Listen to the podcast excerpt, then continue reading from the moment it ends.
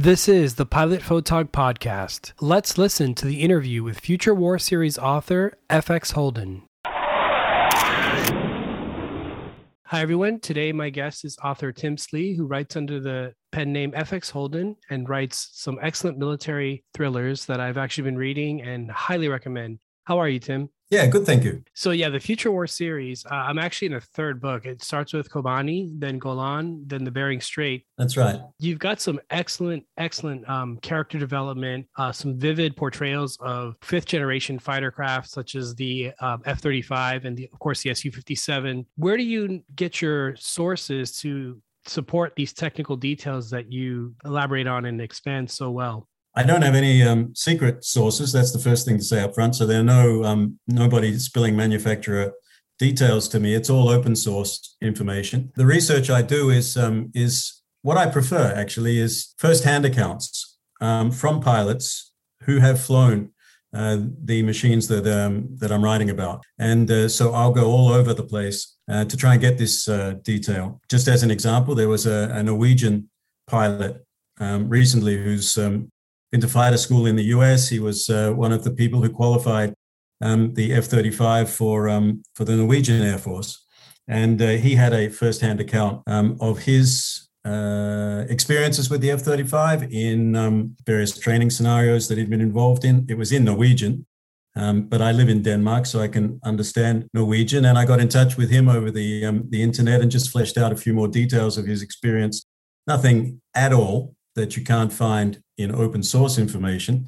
Um, but uh, but just adding to the flavor of what he was uh, saying in an article that he published um, openly on uh, on in the Norwegian press. Excellent. As I said, you you portray these these very vivid encounters, very uh, realistic, I think, encounters. If you had to explain your book series to someone who didn't know about or hadn't heard of it, what would you say that the Future of War series is about? The Future War series started as an idea I had or always wanted to write about, which was um, what if you took the um, the prototypes, the weapons that exist uh, on the drawing board today, and projected them into scenarios ten years into the future, uh, and explored how they might be used and how they might influence the way wars um, are fought. And uh, there are some really, really interesting lessons to be had when you play that mind experiment because what we're more and more doing is taking the human out of the loop uh, in warfare. And, uh, and when we do that, we depersonalize warfare.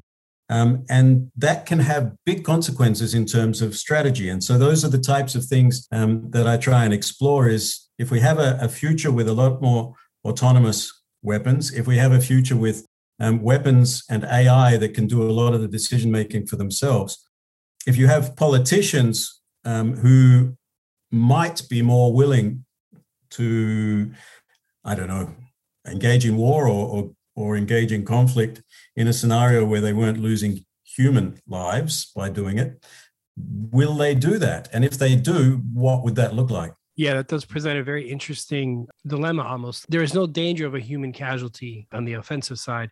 You do um, spend a lot of time, as you mentioned, you know, talking about drone technology and how fighters can be used to control drones and deploy drones as forward reconnaissance and, and actually offensive platforms. Can you talk a little bit about, you know, how those tactics, uh, as you mentioned, evolve and kind of change the role of air combat? I mean, one of the big challenges that um, that we will have in the future when you see stealth fighters going up against stealth fighters um, is uh, how are they going to engage each other when they can't see each other? Unless you know you're lucky to get a hit off a ground radar, then um, then it's going to be very difficult for um, these two air forces to or two air platforms to match up against each other until they get within uh, radar range where they can pick each other up. So how are they going to detect each other um, and fight each other when their strength actually lies in being able to attack each other at a, a huge distance. The, um, the loyal wingman concept that Boeing is working on, and there's also one by Kratos, involves uh, putting good um, avionics and, and great sensors in low cost drone platforms so that you can send them out, um, use them as sacrificial lambs to, to try and detect um, other aircraft or other targets on the ground. And then if they get knocked down, it doesn't matter because behind them um, is the stealth fighter that's controlling them or the ground uh, pilot who's controlling them and sending data to the stealth fighter. And in that way, um, they're lifting that veil of, um, of stealth from their opponents before the pilot controlling them is even seen. Yeah, and that raises a, an, another interesting question. I think the F 35, just as, a, as an example, has gotten a lot of flack and a lot of negative press for number one, how expensive it's been, how long it's taken to develop. Uh, and a lot of um, aviation enthusiasts, let's say, uh, do not think it's a good dogfighter. It's not as maneuverable as uh, maybe an F 15 or an F 16 or, or an F 22. Uh, and, and many feel that it's therefore not an effective fighter. Can you talk about um, how being a drone controller makes the F 35 that much more effective and it doesn't necessarily need to be the most maneuverable airplane to be successful yeah although i'd like to come back to to that particular um, point a little bit later but in but up front i mean if you if you have um, an f-35 or an raf tempest or an su-57 russian aircraft um, performing the role of an, an airborne warning controller almost or an airborne control aircraft where they have two or three um, wingmen uh, with uh, good radar, maybe even armed, slaved to their aircraft, then they're more like a, um, a, a, platoon in the sky than they are a single aircraft. And they can uh, send those uh, drones out to um, explore contacts. They can send them out to prosecute targets on the ground or in the air. And the, um, the pilot in that F 35 or Su 57 is actually more like a quarterback than they are a, a single pilot. It's a, a very big force magnifier for them. So, again, as I said before, um, the idea that that they would never actually um, come within uh, um, basic fighter maneuver range, so that they would be dogfighting with anybody, um, is an attractive one. One of the things about the F 35, and, and there are a lot of detractors, and I have no special insights, but uh, again, when I am writing, I rely on um, secondary source information from people who have actually flown the aircraft.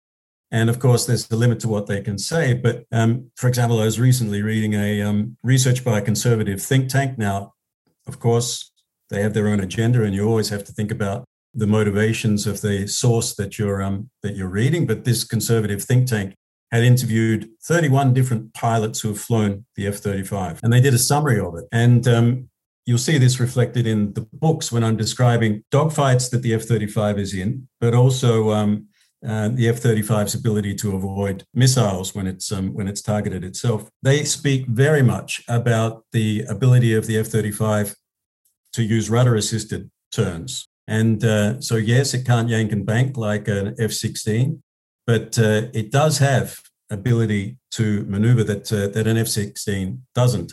And the Norwegian pilot, for example, that I recently had contact with, was saying that uh, when he went up against an F 16, he also went up against uh, Eurofighters. Um, he was able to stay on their six, to stay behind them, uh, using this ability of the um, F 35 in, uh, in a rudder assisted turn. It can very much, it can turn very flat and, uh, and stay um, in, uh, in control. The other thing that, um, that he said was that it has an angle of attack advantage um, that he can't, that he's never seen in any other aircraft he's flown.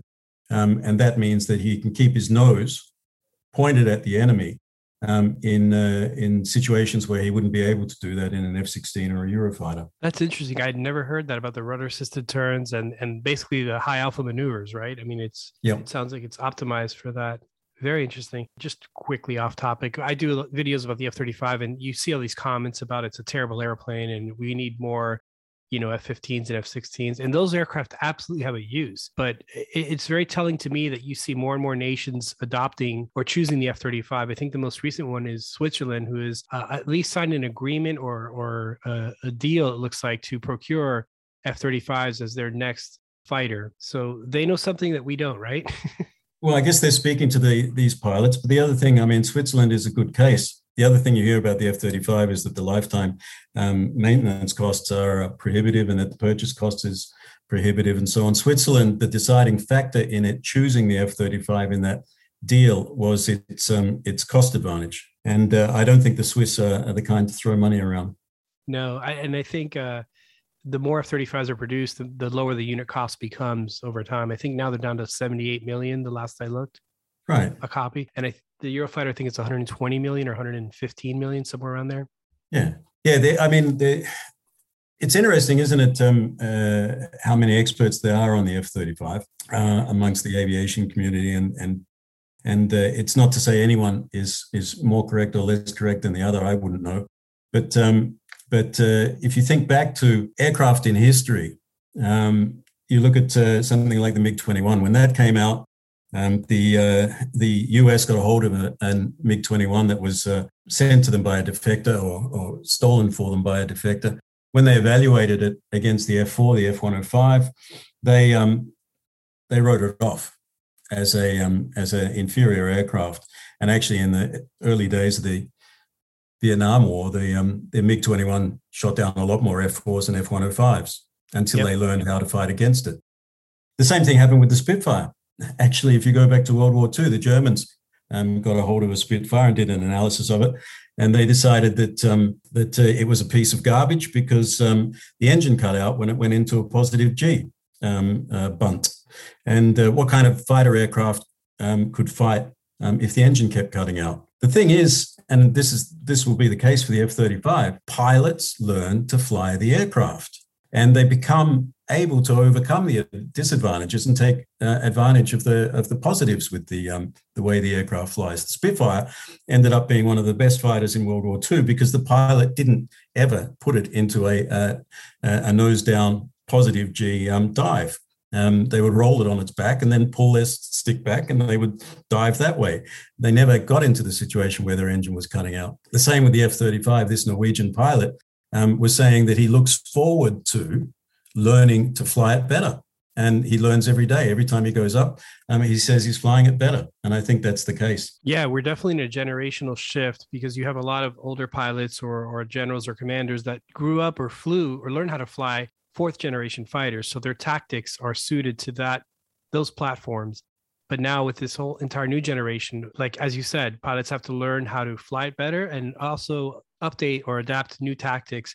You actually do discuss this in in one of your books. I believe uh, the the Russian Su fifty seven pilot who is dealing with his commanding officers sending in the Su fifty sevens as if they were as if they were fourth generation fighters, and he's trying to adopt fifth generation tactics. So can you talk a little bit about that as it pertains to your book series? Yeah, I mean, um, one of the characters in the book is a is a young pilot. I, I gave them the name Felon Babies, and and uh, it was because I was talking to a colleague. I, what I do when I do my write my books is that I put together a um uh, a beta reading team. This is not unusual, but a, a team of um, experts, preferably um, uh, people with various backgrounds, whether it's um, military or non-military, but with um, specialization in electronics or radar, or um, people who have been pilots, people who worked in the Marines, uh, served in the Marines, people who've served in the Navy. And uh, one of these guys was saying that that uh, when he was trained on the um, uh, F-16, they um, put together a group of pilots who had qualified obviously as as fighter pilots, jet pilots, but had never flown the F-16 before um, hadn't flown any other uh, comparable fighter because they wanted them to learn how to fly the F 16 as the F 16, not to transfer any bad habits they might have had um, from um, previous training or previous aircraft, which I thought was an interesting idea. So, the idea uh, in the book is that uh, this pilot uh, comes up as a um, Su 57 felon baby who's only ever been uh, uh, trained or only ever flown on um, the Su 57. So he doesn't have the, the bad habits of the past. And the way he wants to, and I put myself in his shoes, the way he wants to fly the aircraft is not um, in formation with uh, other aircraft providing uh, support for each other, but and in that quarterback role that I was discussing earlier, um, where because he is never alone in the sky, he can actually roam far and wide. And if you have a, a four plane unit, you can roam far and wide. You can cover a, a 100 mile front instead of a 20 or 30 mile front um, because your four aircraft, even though they're not in contact with or not in visual contact with each other, um, are in are always in contact with each other um, through the data that they're sending to each other and the radio communication. So, yeah, the idea explored in the book is um, is uh, if you throw away the the old strategies and uh, adopt new strategies where you're actually playing to the advantages of these units, which are uh, platforms which are just as powerful because of the data that they can assimilate as they are because of the weapons they can carry.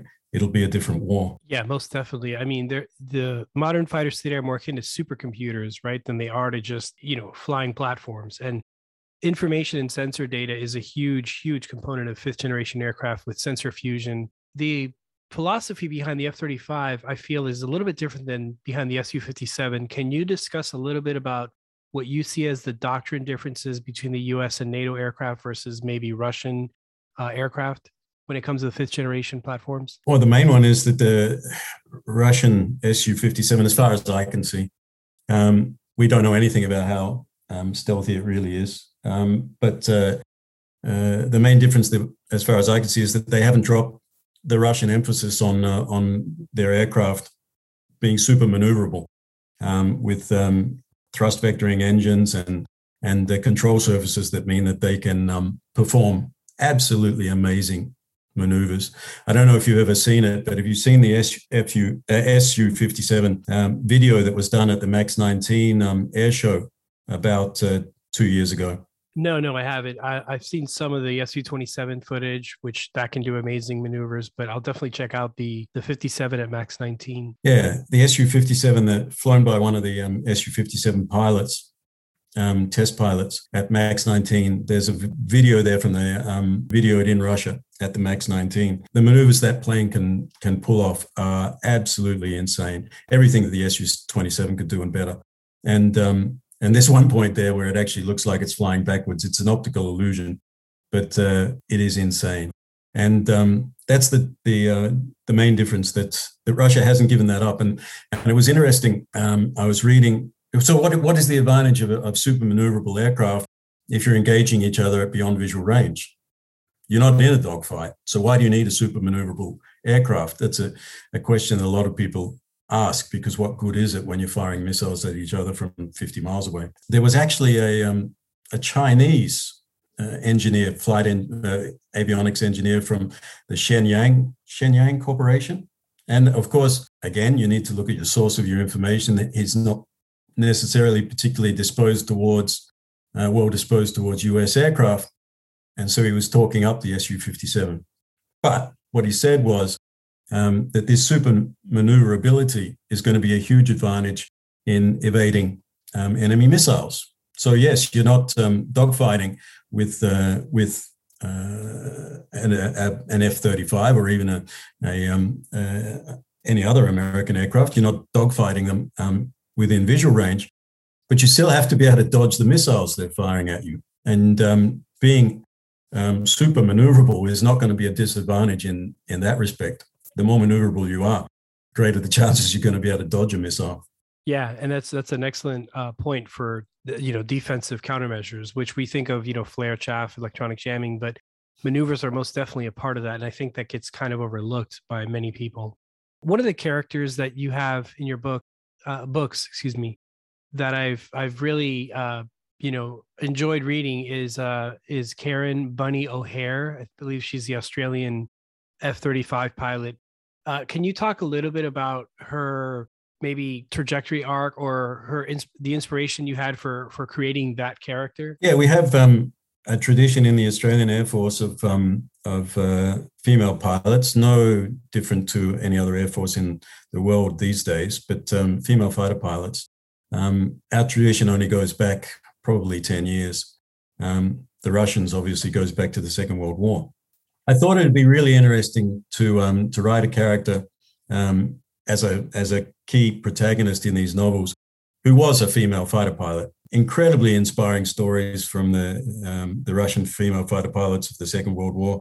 And then uh, when you think about the type of um, struggle that it must be um, for any pilot to become a fighter pilot, let alone a female fighter pilot, I thought it would be good to explore. Um, the uh, the character here is actually um, uh, one that starts the books as a um, as a junior pilot in her first conflict, and it very quickly becomes apparent she's really not cut out for the Air Force. um, basic ability to follow orders. I had a um, uh, one of the beta readers on the team said, um, "Look, she wouldn't even have got to the stage where she was uh, deploying for combat. She would have been found out and thrown out before then. But that's not fun to write about. So um, she is found out um, during the first book. I don't want to spoil anything, but uh, she doesn't come out of that first um, novel particularly well. But then that spirit that she has of constantly questioning authority, constantly questioning accepted doctrine, constantly questioning technology, was one that I, I, is very useful in these books because that's what I'm doing. So she's doing it for me, um, and uh, she never takes anything at face value. She doesn't take anyone at face value. Um, she has to prove the technology for herself, and she, people around her have to prove themselves to her in order to be accepted. So that's the the um, the premise behind that character. Yeah, that's a that's a wonderful um, concept to explore, and and I think you've done it brilliantly with the character, and it, it's it's a very fun read. Um, I'm three books in. I believe right now there are five books that have been released. Is that correct? Yeah, there are um, five, and the sixth one will be out this um, Christmas. The beta team has been put together, and we've got some uh, pilots, some Navy officers, we've got uh, some US Marines, we've got um, a German radar technician. We have a Ukrainian tank driver on our beta team for the next one. Awesome. And will that be the last in the series or is this going to be an ongoing series? When I run out of ideas for future conflicts, I think um, uh, it'll be uh, it'll be the last in the series. This one, the next one is about a conflict in the South China Sea and after that it'll be um, Korea. Yeah, those are both um, very charged areas right now. I think there's a lot of uh, a lot of good reading to be had there. Yeah, I hope so. the um, The idea is that um, I'm not writing Third World War novels, so these are as based in reality as I can get them. Um, strategic scenarios that uh, that people frequently comment are realistic. They're not overblown. It's not um, it's not the end of the world. It's it's um, usually explored through the eyes of several um, minor characters rather than major characters um, in a minor conflict rather than a major conflict. Yeah, and and again, they they make for they make for great reading. When it comes to having become a writer, what authors have inspired you? This um, this series actually was inspired by a particular author no one would have heard of here, and uh, his name was Brian Callison. He was a British author, and the fantastic thing about uh, especially this one book that he wrote, which was called Dawn Attack, it's about the story of the British attack British commando raid on Norway in the in the Second World War, um, up in the Lofoten Islands. And uh, what he did was he wrote the story from multiple perspectives on both sides, the German and the British, and uh, that fascinated me. He wrote it he wrote about. Um, I suppose 20 years ago. Uh, this was a book my father had on his bookshelf. And um, I loved it because it was just about ordinary soldiers, sailors, and airmen um, on both sides of the conflict, and it didn't actually take sides. Um, so yes, um, obviously, history and uh, and and your own moral codex are going to tell you which side you want to be on if it's the Germans and the Nazis versus the uh, the British. But but uh, when it's about the ordinary soldiers, sailors, and airmen who are who are fighting in the conflict, um, it's less about the ideology and it's much more about the personality uh, of the of the individuals involved, and and basically that none of them are evil. Um, there is no real good guy, no real bad guy. They are soldiers, sailors, and airmen who are just doing what their country has put them there to do, and and making their best, trying to get out of it alive. Um, that was the author that was the inspiration for these books, and so every one of these books takes a similar sort of starting point, takes a starting point in the individuals involved in a conflict um, on both sides, or even sometimes three sides um, of of the uh, of the battle, and looks at the world through their eyes without trying to draw too many um, uh, big moral bows. So you could say it's it's ordinary people caught up in extraordinary events or circumstances, and how do they perform, or what happens in those conditions, right? Yeah, exactly. And they don't. I mean, it's not it's it's not Game of Thrones, but they don't all make it through which is uh, which is reality. Yeah i think that's one of the things i've enjoyed most about reading these books is first of all they're all very plausible scenarios. These these could happen in 10 years or maybe less in some cases but the way people respond the way people react there are no you know uh, superhuman characters or, or characters with what they call plot armor that nothing can happen to them. You really feel a sense of of danger and and um, tension for these characters and and the outcome is not obvious and it's not clear and i think that makes for a, a very good story and a very good page turner. Yeah. And of course, I've learned from all the, the masters. I, am a fan of Clancy. I'm a fan of Cussler. I'm a fan of Dale Brown. Um, the reason I mentioned that other author was because the structure of these books is very different to the ones that they write. Topics are the same. They write much better than I ever will, but the um, the uh, the structure is a little different. Yeah, I, I, do like seeing the perspective from from both sides, or not at the super high level like commander or you know general leadership. It's the soldiers that are tasked with prosecuting these orders or these these missions that they have to do and and how they respond to it. And so, where can people find your books? What's the best place to go to to get copies of these? Um, what do you recommend? It's unfortunately it's Amazon because um, if you're a, a, if you're a person who, who believes that uh, Amazon is an evil empire, um, I can't I can't help you because I only publish on Amazon. Um, and uh, uh, you can get paperback or um, or ebook there. The reason I only publish on Amazon is because uh, Amazon, un- unfortunately or unfortunately, ha- is a um, almost a monopoly on ebooks. Yes, I know you can get them on Apple Books and and uh, and there are other sources, but they have more than eighty percent of the market and yeah. I put my energy into into that 80%. Yeah, you have to get the, the most exposure possible. I haven't tried to get a traditional publisher. I have a traditional publisher for my contemporary fiction. I haven't tried to get a, a traditional publisher for for this series. It's not that I wouldn't entertain it, but um, but to be absolutely honest, um, if you're able to make a um, a, a go of it as a independent author on Amazon, the um, the royalties are just so much better. Interesting. I didn't know that. So it's it's more beneficial as an author to be on Amazon, then, correct? It's incredibly more beneficial as long as you can uh, navigate that. Uh, Amazon environment if you have basic marketing skills and you're able to navigate the platform.